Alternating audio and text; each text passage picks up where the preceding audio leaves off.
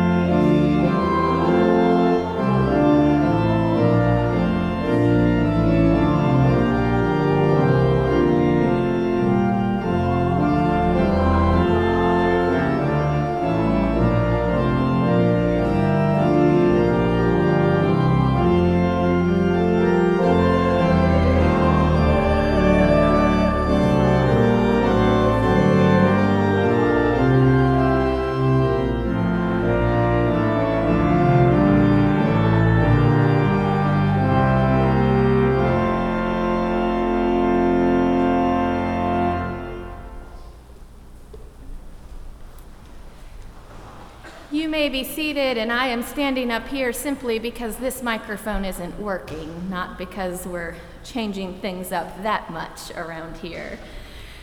But we will have our confession sequence from the pulpit this morning just because sometimes life is unexpected. Now, some of you are aware that part of my summer vacation this year involved adopting a puppy which, like so many things in life, sounds like a really good idea, it has left me questioning my decision making ability.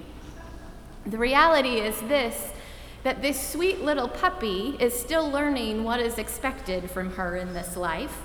She is still learning what sort of behavior enables her to get along with my other dog and what sort of behavior results in a timeout. There are more than a few minutes each day when I think to myself, well, this was a terrible idea, or when I think that this dog is driving me crazy, or when I think this dog will never, ever learn. But even at the peak of my frustration, every time I look at her, I love her.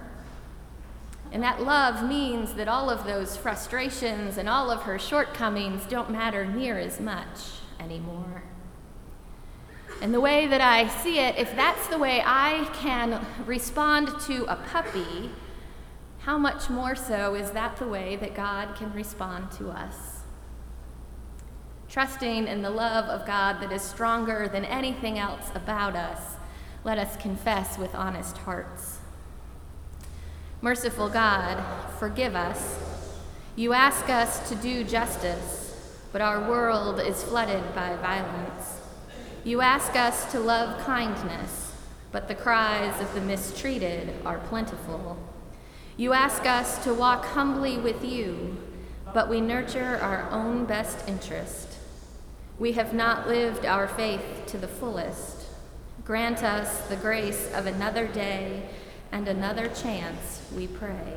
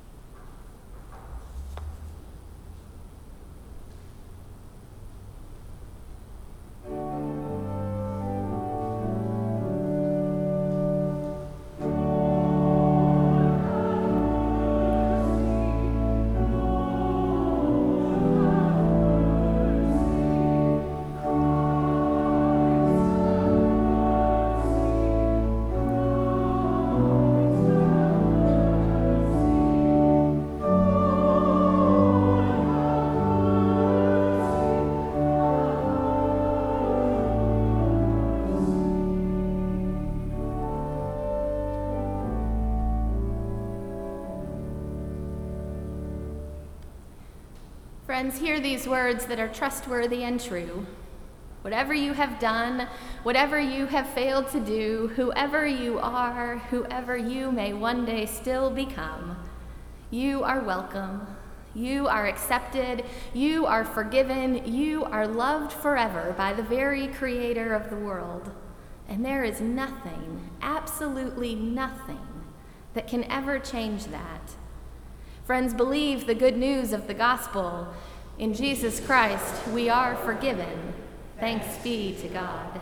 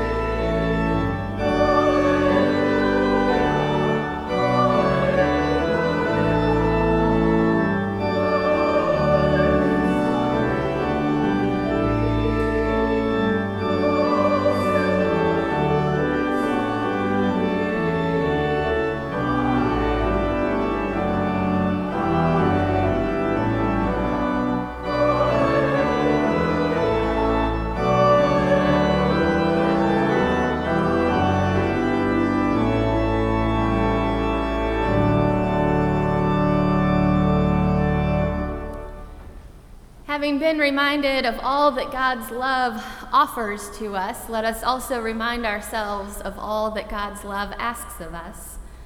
Someone asked Jesus, Teacher, which is the greatest commandment? Jesus said to him, You shall love the Lord your God with all your heart and with all your soul and with all your mind and with all your strength. This is the first and greatest commandment, and a second is like it You shall love your neighbor as yourself. On these two commandments hang all the law and the prophets. Friends, the good news of that acceptance, the good news of that love that expands far beyond even these walls, it is too good to keep it to ourselves. So please share some sign of Christ's peace with those around you. The peace of our Lord Jesus Christ be with you and also with you.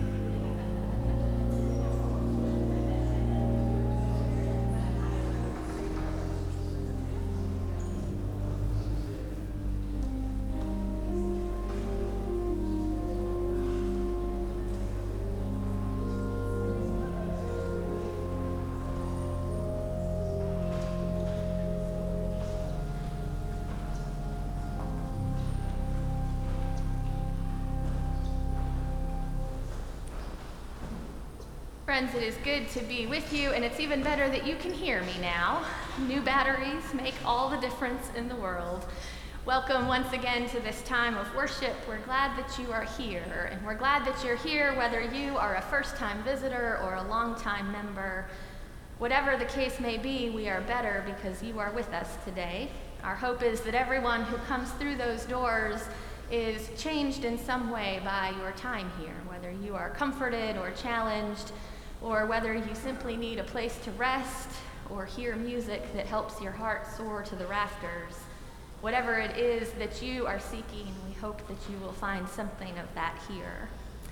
If you haven't already, if you are sit- sitting near the ends of the pews and have access to the maroon pew pad, and you can sign your name and pass it on along, as it makes its way back, if, those, if there are those sitting near you whom you don't know, I encourage you to change that before you leave today so that all might feel at home here at Madison Avenue. As you're doing that, a few announcements to draw your attention to. September 8th will be a big day for us as we return to our regular um, scheduling. We'll have two worship services that day, and that will continue um, until next summer, mostly. So join us for worship at either 9 a.m. or 11:15. That day, we will also have our blessing of the backpacks. Uh, by request, we've extended that to a blessing of the briefcases as well. Um, so, any bag you use to go about your daily business, if you would like to have that blessed, you are welcome to join us. We will do that at both services on the 8th. And then, following the 11:15 service, we will have a church-wide picnic, ideally in Central Park near the 72nd Street entrance. Um, if weather spoils those plans, we will picnic in the parish hall, which we did last year, and that too was great fun. Um, there are more details in your bulletin. Uh, we do hope to see lots of you that day. There are other uh, pieces of information about our music program and ways that you can participate either by attending some of our concerts or singing yourself. We uh, encourage all of that. A reminder that our overnight shelter is on hiatus until mid September and that children's worship is on hiatus until September 8th. For those of you that might not be aware of this, a reminder that um, Reverend Rebecca Heilman will be coordinating our children's ministries moving forward. Reverend Beverly Bartlett will be coordinating adult education. I will be leading confirmation with any students that are entering into the eighth or ninth grade who haven't yet been confirmed. If you would like more information about any of those ministries and you aren't yet getting that information, let us know after the service and we will be sure to connect you. Lastly, we do have some baptisms coming up, which is always a joyful thing. So if you or someone you know has been waiting to hear about some baptisms to join in that, or you would like information for future reference, um, let me know and we will get you that information as well. Sometimes I stand here and I am overwhelmed by the amount of detail that I push out at you during this moment, but the details are the details of our life together as a community. So all of this becomes holy in its own right. But with that in mind, let us now hear words of Holy Scripture.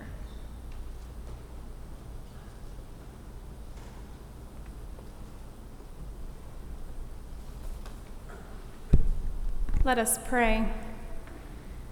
God of many names, you work through us each day. You work through us each day, revealing your light within people we least expect and words we may not want to hear. You work through us each day so that our hearts may be turned and our minds may be open to your word. And so may that happen today. Amen. Our first reading today comes from Isaiah chapter 5, verses 1 through 7. Listen to the word of God. Let me sing for my beloved my love song concerning his vineyard. My beloved had a vineyard on a very fertile hill. He dug it and cleared it of stones and planted it with choice vines. He built a watchtower in the midst of it and hewed out a wine vat in it. He expected it to yield grapes, but it yielded wild grapes.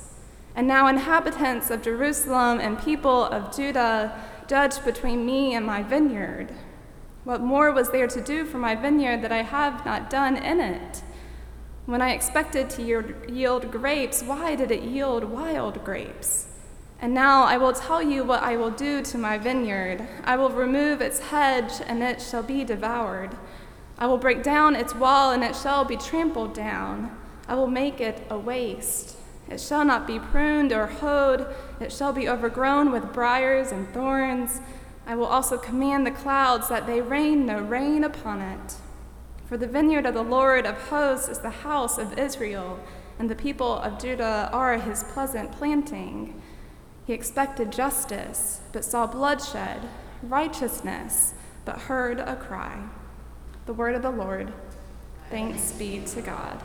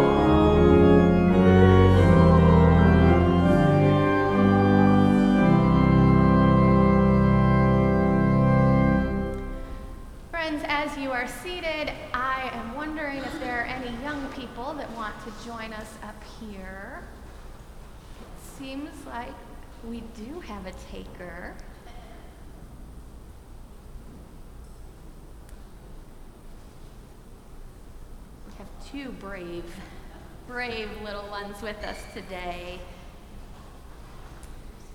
I am so glad that both of you are here. Well, I'm glad that all three of you are here, but I'm particularly glad right now that the two of you are here. Every time you come to worship, you make us better.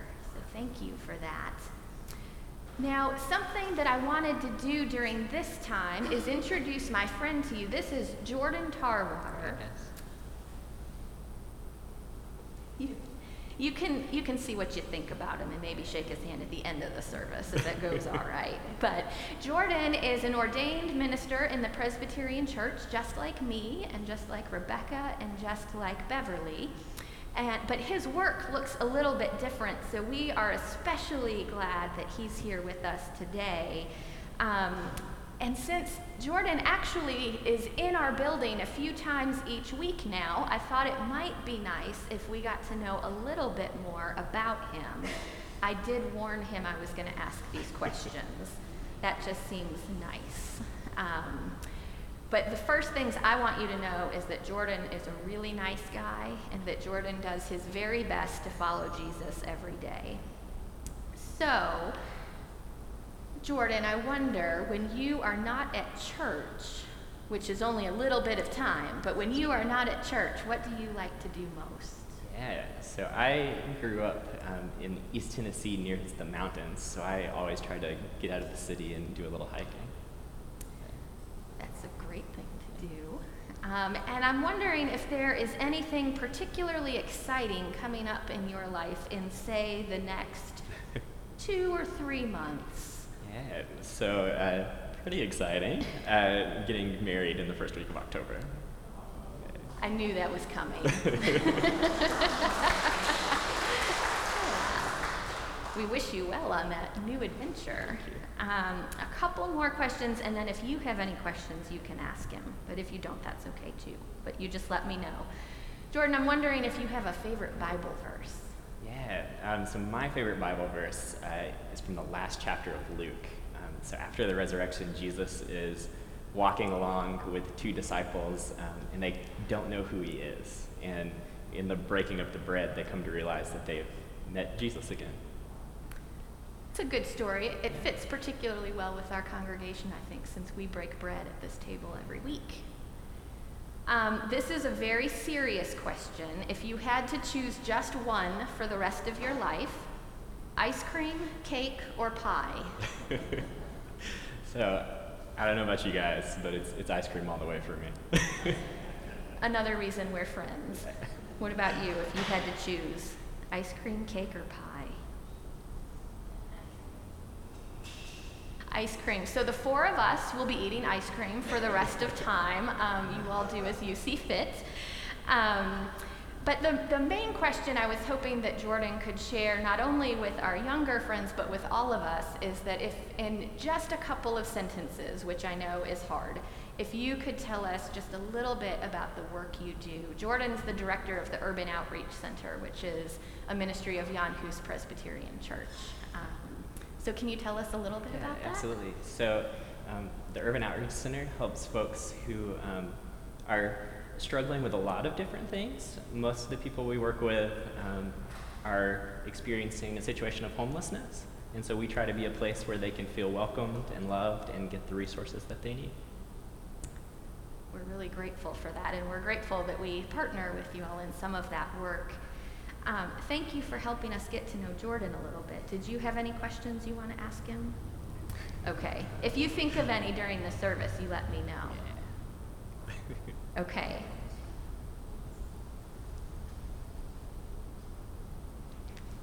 It might come back. A question about ice cream. Well, we'll have all sorts of ice cream questions after the service.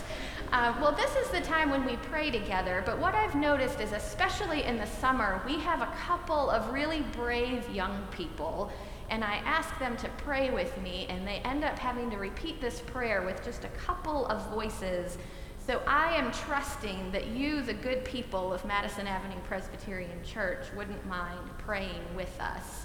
So if you all would join in and we'll repeat this prayer together. Thank you, God, for your servant Jordan. Thank you for his ministry to those in need. Thank you for the way you lead him and help him to listen to you.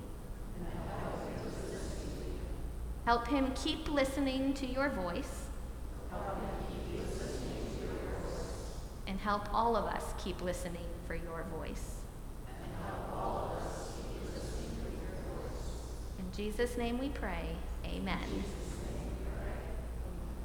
You all prayed so well. Thank you so much. You can go back to your seats now.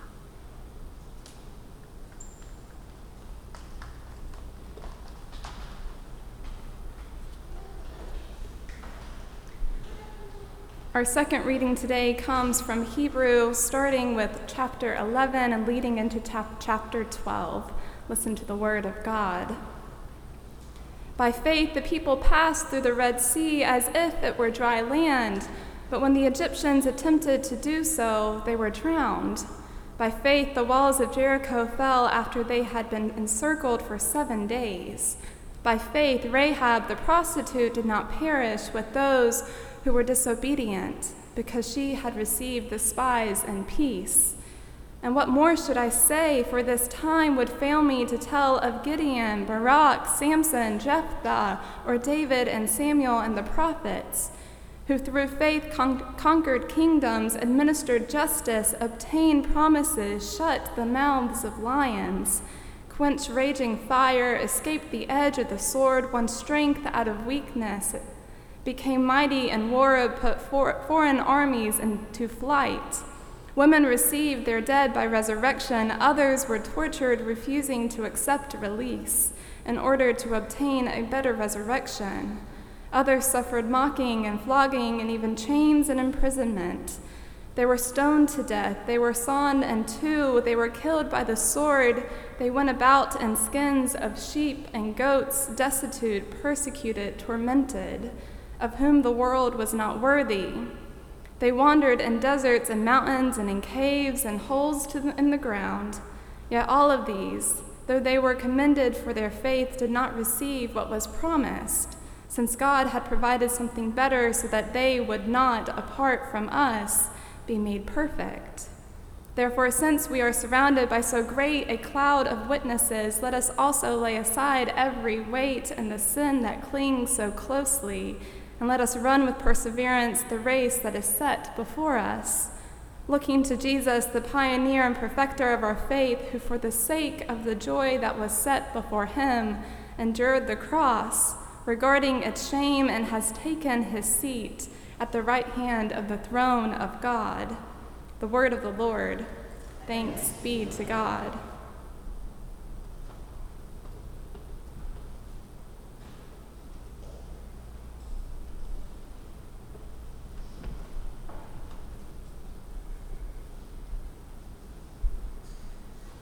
Friends, let us hear these words from the Gospel of Luke, chapter 12, verses 49 through 56.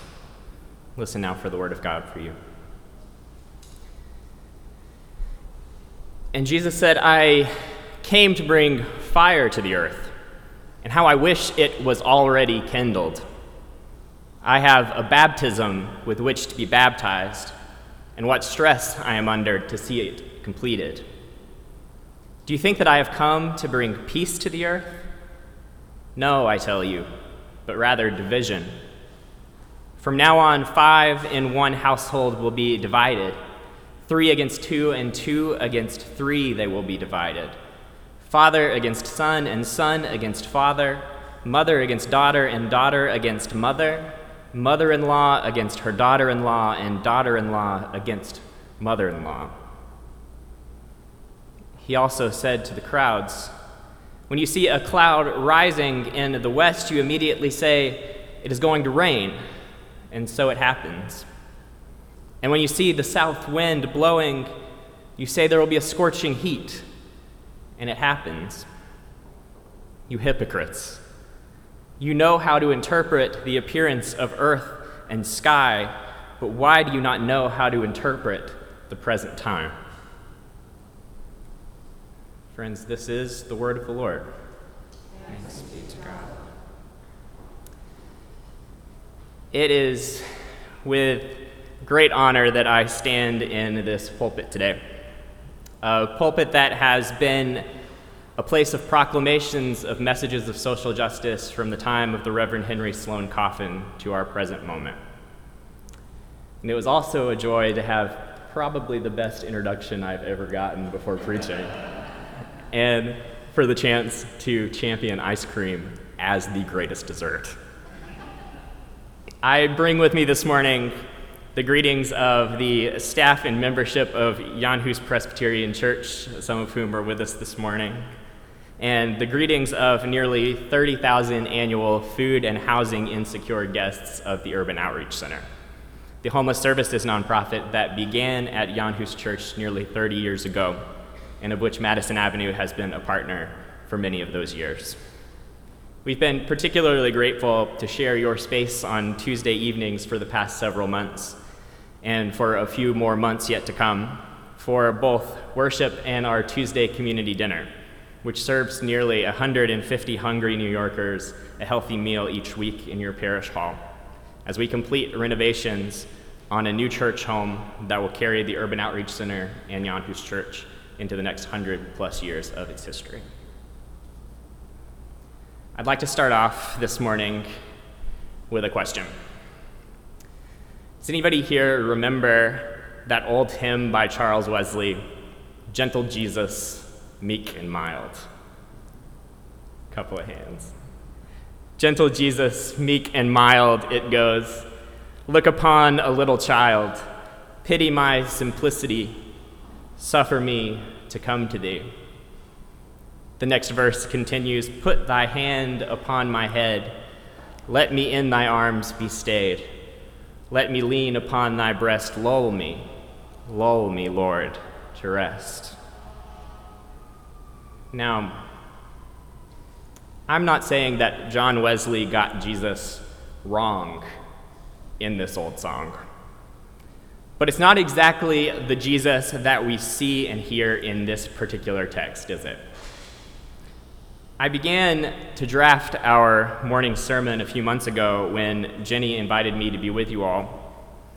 On that morning, one of the headlines in the Times spoke of the continued policy of family separation on our southern border.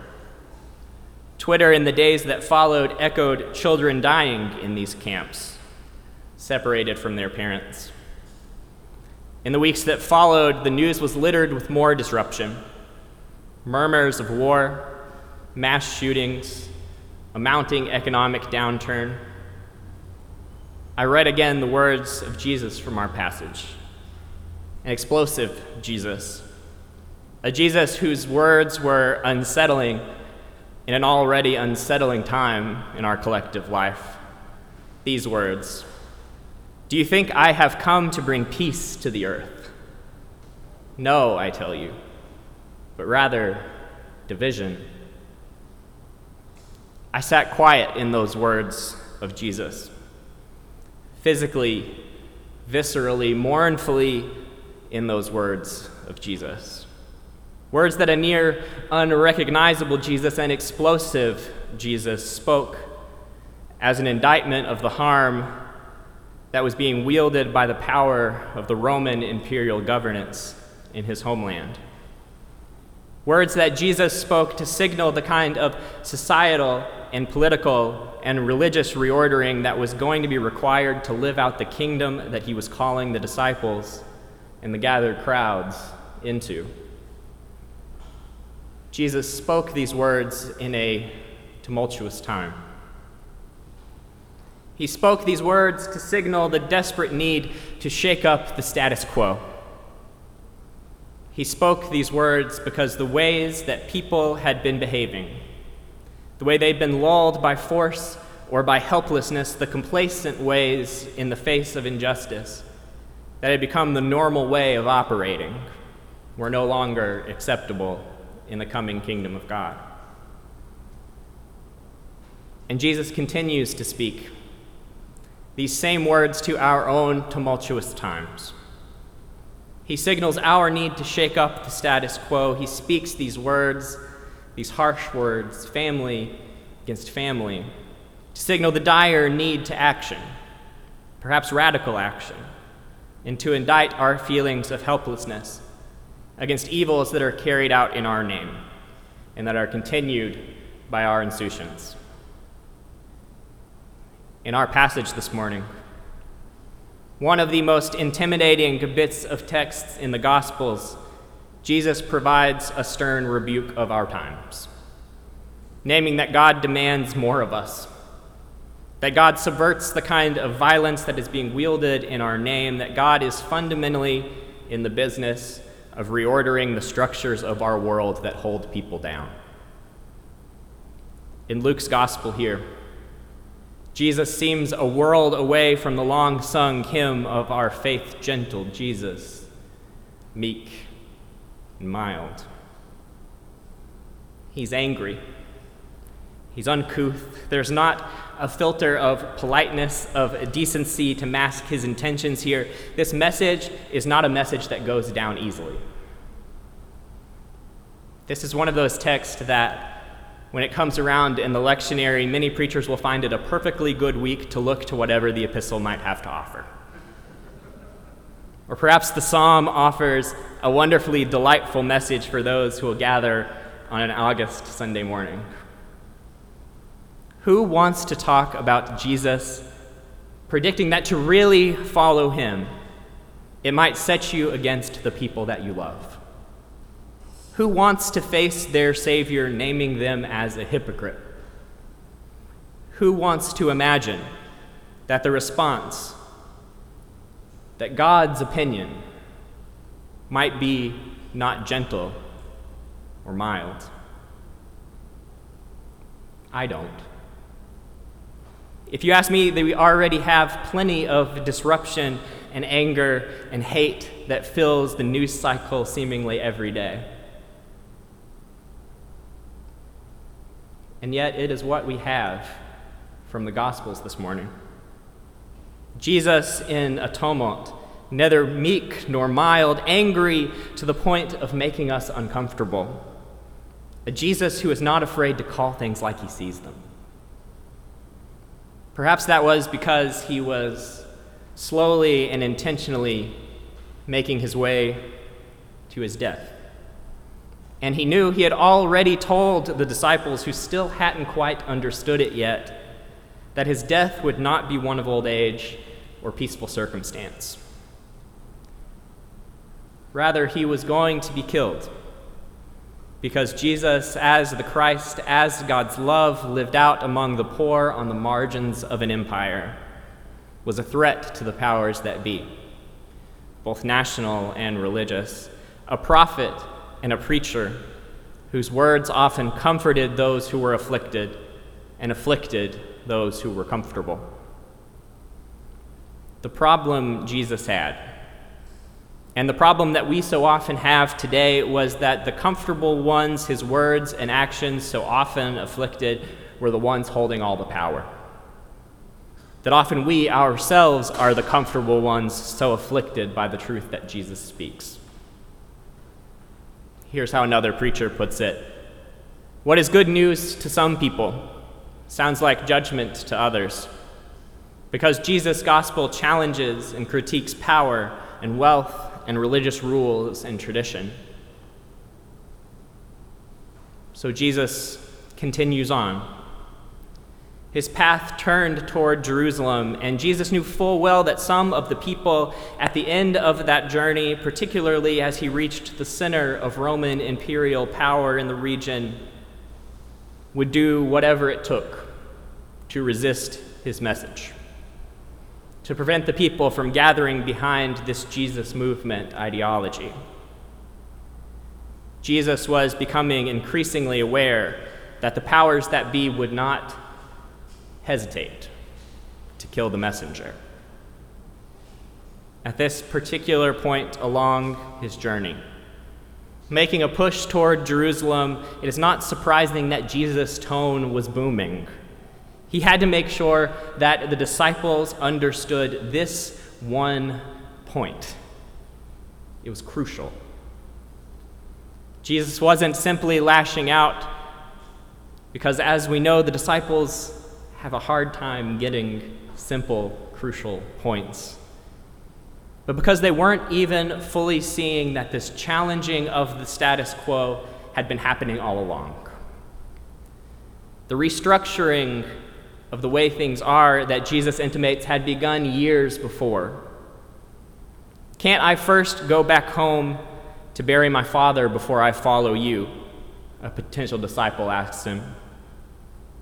Let the dead bury the dead, Jesus says. When Jesus yelled to those first Galilean fishermen on their boats, Follow me, and from now on you will be fishers of people, they literally dropped everything their nets, their homes, and followed. That certainly created a division in their families. We all remember Jesus as a boy, not even yet 13, lingering behind with the leaders in the temple, freaking out his parents when they realized that he was not just hanging around behind them with the other kids. When Mary asks him, as I think any parents in this audience would relate to, a little relieved, maybe a little annoyed, why have you been so reckless? Why did he do something so seemingly irresponsible? The young Jesus echoes his later words from our own passage Why were you looking for me? Did you not know that it was necessary for me to be in my Father's house? Even in the earliest stories we have of Jesus, he's already beginning to outline this reordering of what constitutes family, of what constitutes the status quo. But even if you, as a disciple, were able to keep those family relationships intact, when you became a follower of Jesus, whether you anticipated it or not, you were immediately thrust into conflict with the powers that be. Following Jesus required you to interrogate questions of love of both neighbor and enemy, about generosity and forgiveness, about justice and mercy, about law and truth. And when you were asking those kinds of questions, it forced you to start asking questions about the way the economic and political systems had been structured, which forced you to question why some folks had so much but others had so little. As much as being a disciple of Jesus was not a choice that your mom and dad might understand. It was also not a choice that the powerful and politically connected would understand either. I'm reminded of a story that I once heard about Will Willimon, a prolific preacher, a Methodist bishop, and for many years, the chaplain of Duke University. He got a phone call from a dad of a graduating student the father called Willimon's office and screamed over the phone, I hold you personally responsible for this, Will. The father was angry because his otherwise career bound child had decided, in the dad's view, to quote, throw it all away and go do mission work in some foreign country with the Presbyterian Church. Isn't that absurd? The father yelled. She has a degree from Duke University and she is going off to dig ditches. I hold you responsible for this. Willimon paused. And then he asked this irate father, Why me? You're the one who filled her head with all this religious stuff, the father yelled. Willimon paused again. Sir, Weren't you the one that had her baptized? Well, well, yes, the father murmured. And, and you who took her to Sunday school? Well, well, yes. And you who sent her on those youth group service projects to the soup kitchen? Yes, and what the heck does that have to do with anything? replied the father, increasingly irate. Sir, Willimon concluded, you are the reason she is throwing it all away. You introduced her to Jesus, not me. But, hesitated the father, all we wanted was a Presbyterian.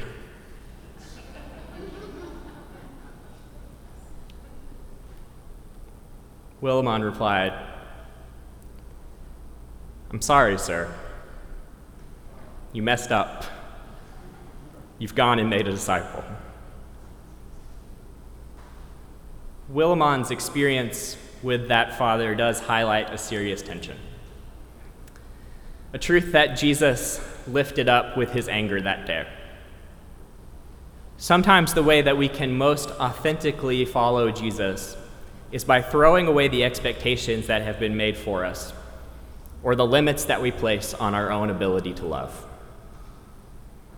This student was saying no to her father's conception of what following Jesus meant. Her family felt like she was leaving them behind, but what she was trying to do was experience God alive in what most have felt to her like a clear call to action in love. Discipleship can sometimes be a painful truth to understand. I'm reminded in all of this of the sacrament of baptism. And bear with me now if that seems like a leap. Jesus' words for us this morning of fire and division, words of tumult, seem far away from our lived experience of a gathered family presenting a baby to a congregation, asking that they help raise that child in the faith of Jesus. Jesus' words in our passage I have a baptism with which to be baptized, and what stress I am under to see it completed, possess what feels like a different kind of urgency, a more fundamental rocking of our depths than we have grown used to. The truth is that we don't often think about our baptism following a line where Jesus says, I came to bring fire to the earth, and how I wish it were already kindled what we would do well to reclaim. As Jesus tries so forcefully to make his point here to the disciples and to us, is that our baptisms mark a fundamental break with the reality that we knew before. Our baptism is a sign and acknowledgement of a deep truth. You don't ultimately belong to your parents. You don't ultimately belong to your children. You don't ultimately belong to your partner or spouse. You don't ultimately belong to your genetic or chosen family tree. Instead, in your baptism, you and the community of faith around you name the reality that you ultimately and only belong to God. I think it was this realization that Jesus was attempting to get through to the disciples as they journeyed toward their last days together. That the disruption of the status quo that God was carrying out, this new family that God was gathering together in Jesus, sustained by the Spirit, the very disruptive truth of the kingdom, was the center of the message all along. What we're hearing in these fiery words from Jesus, an understanding that was beginning to form for him even in his teenage years, was that God had created a much wider circle of what family means than our narrow definition.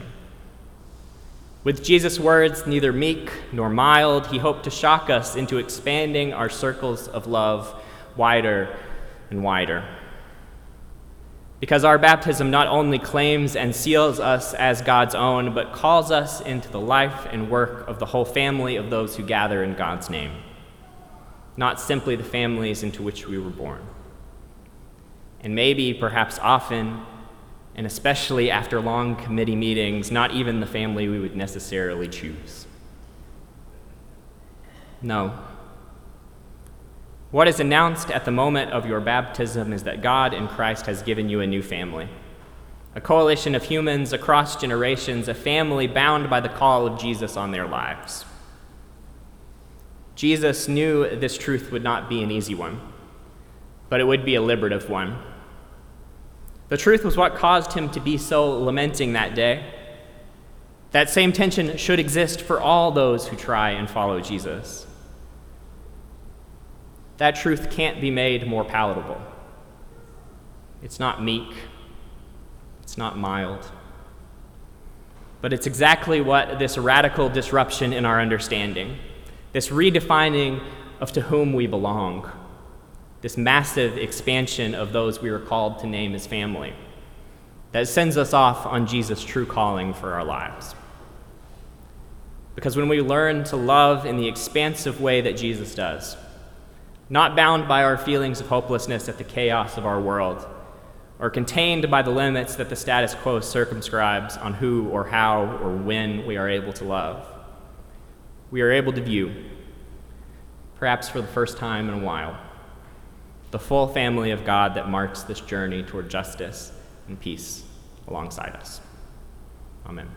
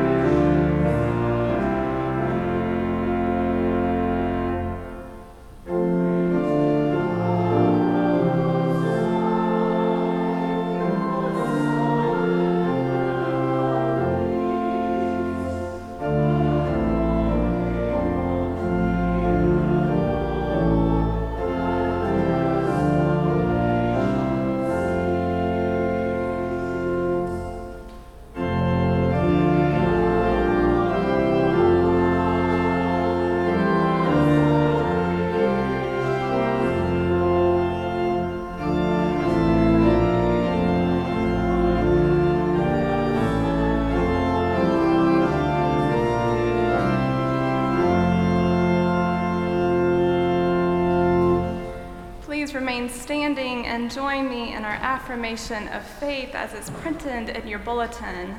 And so we say together We believe in one God, the Father, the Almighty, maker of heaven and earth, of all that is seen and unseen. We believe in one Lord Jesus Christ, the only Son of God, eternally begotten of the Father, God from God, light from light true God from true God, begotten, not made, of one being with the Father. Through him all things were made. For us and for our salvation, he came down from heaven, was incarnate of the Holy Spirit and the Virgin Mary, and became truly human. For our sake, he was crucified under Pontius Pilate. He suffered death and was buried. On the third day, he rose again in accordance with the Scriptures. He ascended into heaven and is seated on the right hand of the Father. He will come again in glory to judge the living and the dead, and his kingdom will have no end. We believe in the Holy Spirit, the Lord, the giver of life, who proceeds from the Father and the Son who with the Father and the Son is worshiped and glorified, who has spoken through the prophets. We believe in one holy, Catholic, and apostolic church. We acknowledge one baptism for the forgiveness of sins. We look for the resurrection of the dead and the life of the world to come. Amen. You may be seated. Let us turn to God in prayer. Loving God, in the clutter and litter of our world, somehow you clear a space where we can be planted, grounded when chaos reigns. Somehow, in the midst of the storms, you help us grow roots to stand firm to face the blows. And even when we crumble or faint, when we can't take it, you are there to catch and cradle our hearts. It's your presence that brings comfort, your justice which brings hope, your love that brings peace. And so we look for all these things. We look for you to break up the hard ground of our hearts so that grace may be planted, to clear the stones so that acceptance may be planted, to dig into our souls so that love may be planted. Lord, in your mercy, hear our prayers. And so, with the seed planted, we follow you towards the waters of our baptism, so that we may grow into those vows day by day to live a life of faith. It is in our baptismal vows that connects us with God's call to justice and righteousness, rolling down like a mighty stream. It is in the waters of our baptism that you not only open our hearts, but also our doors to those on the margins. It is in the water that we live into our baptismal vows and be an example to our children so that they know how to worship you. You lead us to water so that we may seek change and reconciliation in the world and always know that you claim us as your own. Lord, in your mercy, hear our prayer. And so it is with our nurtured hearts that we turn to your world to those who live with the routine of warfare, to those who know what it's like to be blocked by walls, to those who are seeking peace and change from their government, to those who are doing good and holy work within this city, such as the Urban Outreach Center as it continues to emerge into wholeness, and to those who are lacking food, water, and shelter especially our partners in Zimbabwe who are suffering from a drought, famine, and economic turmoil. We turn our nurtured hearts to those we know who are hurting, those who are wandering, or those who need rest. We especially pray for the families of De- Debbie Kirkham and John Trout who are engulfed in grief, and all those who are hospitalized, recovering from surgery, or in rehab, such as Maggie Mills Martha Roby Stevens, Rose Dotson, Louis Rodriguez, Mary Fabachevsky, Dan Brine, and Francoise Lacombe. Lord, in your mercy, hear our prayer. Amen. In response to God's love, let us offer our gifts to the church of the world.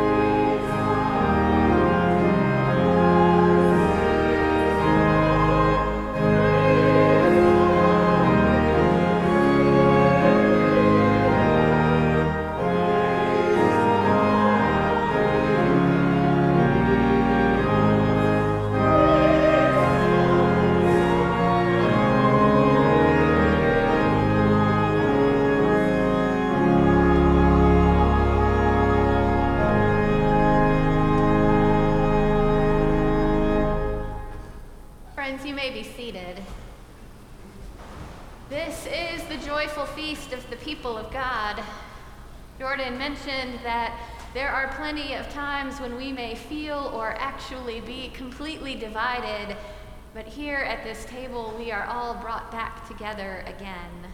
That's why, for generations upon generations, people have come from north and south and east and west and joined together at this table.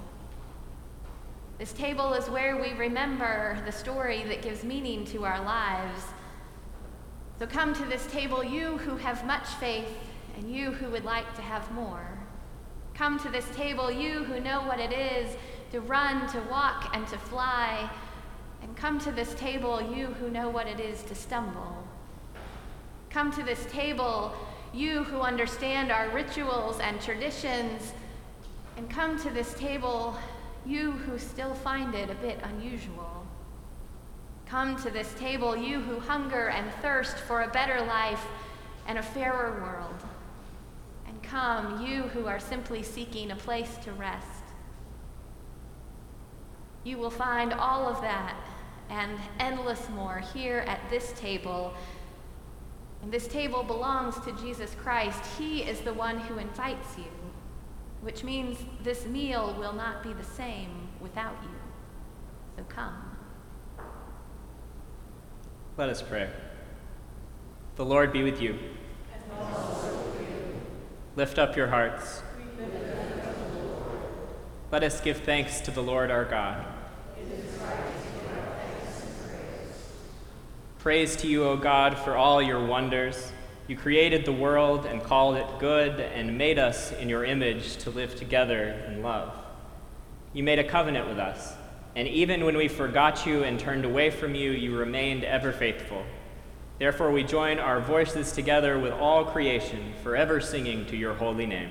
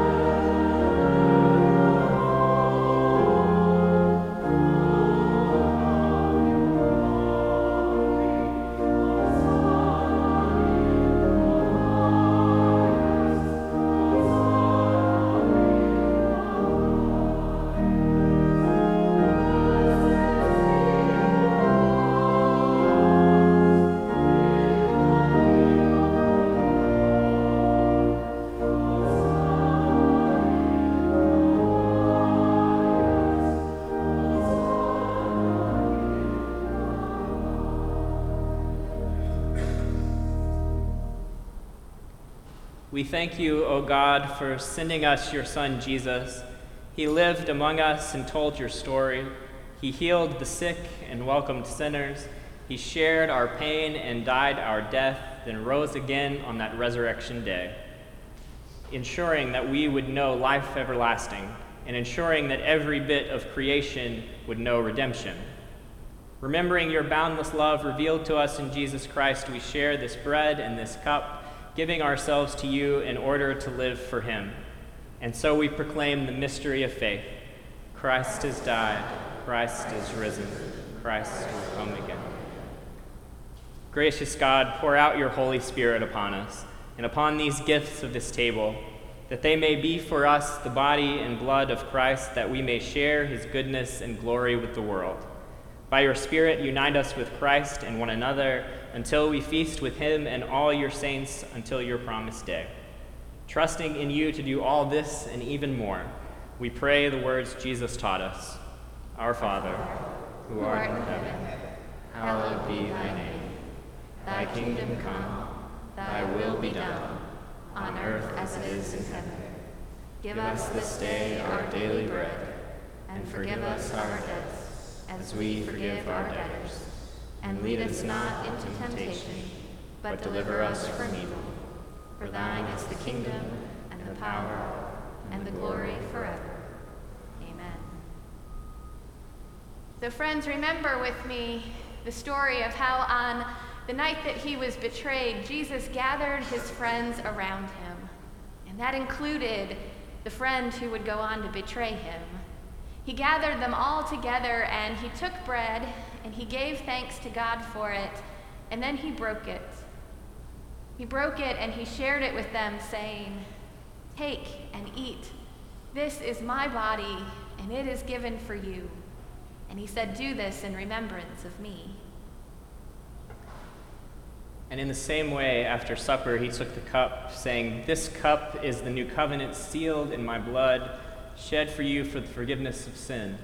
So that each time we eat this bread and drink this cup, we proclaim the saving death of our risen Lord until he comes again. Friends, the bread of life and the cup of salvation. These are the gifts of God for the people of God. Let us keep the feast.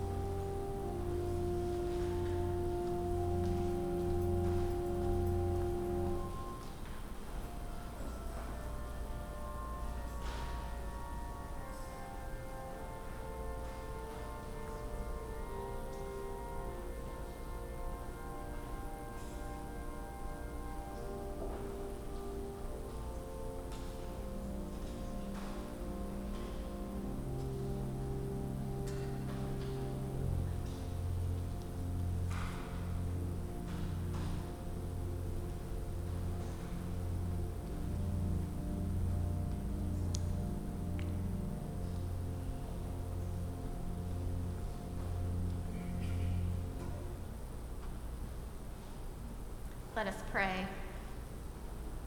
God of abundance, with this bread and this cup, you have united us with Christ, and you have united us with one another.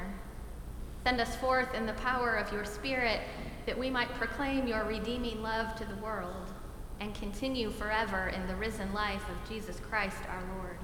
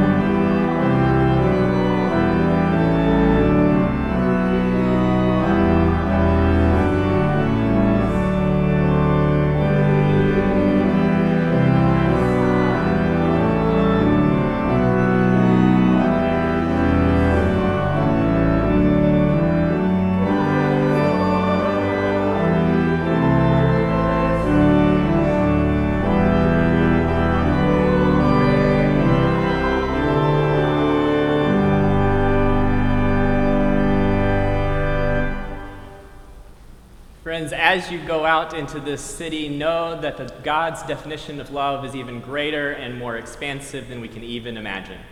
And as you go out, may you go in the love of our God, the grace of our Lord Jesus Christ, and the fellowship of the Holy Spirit now and forevermore. Amen.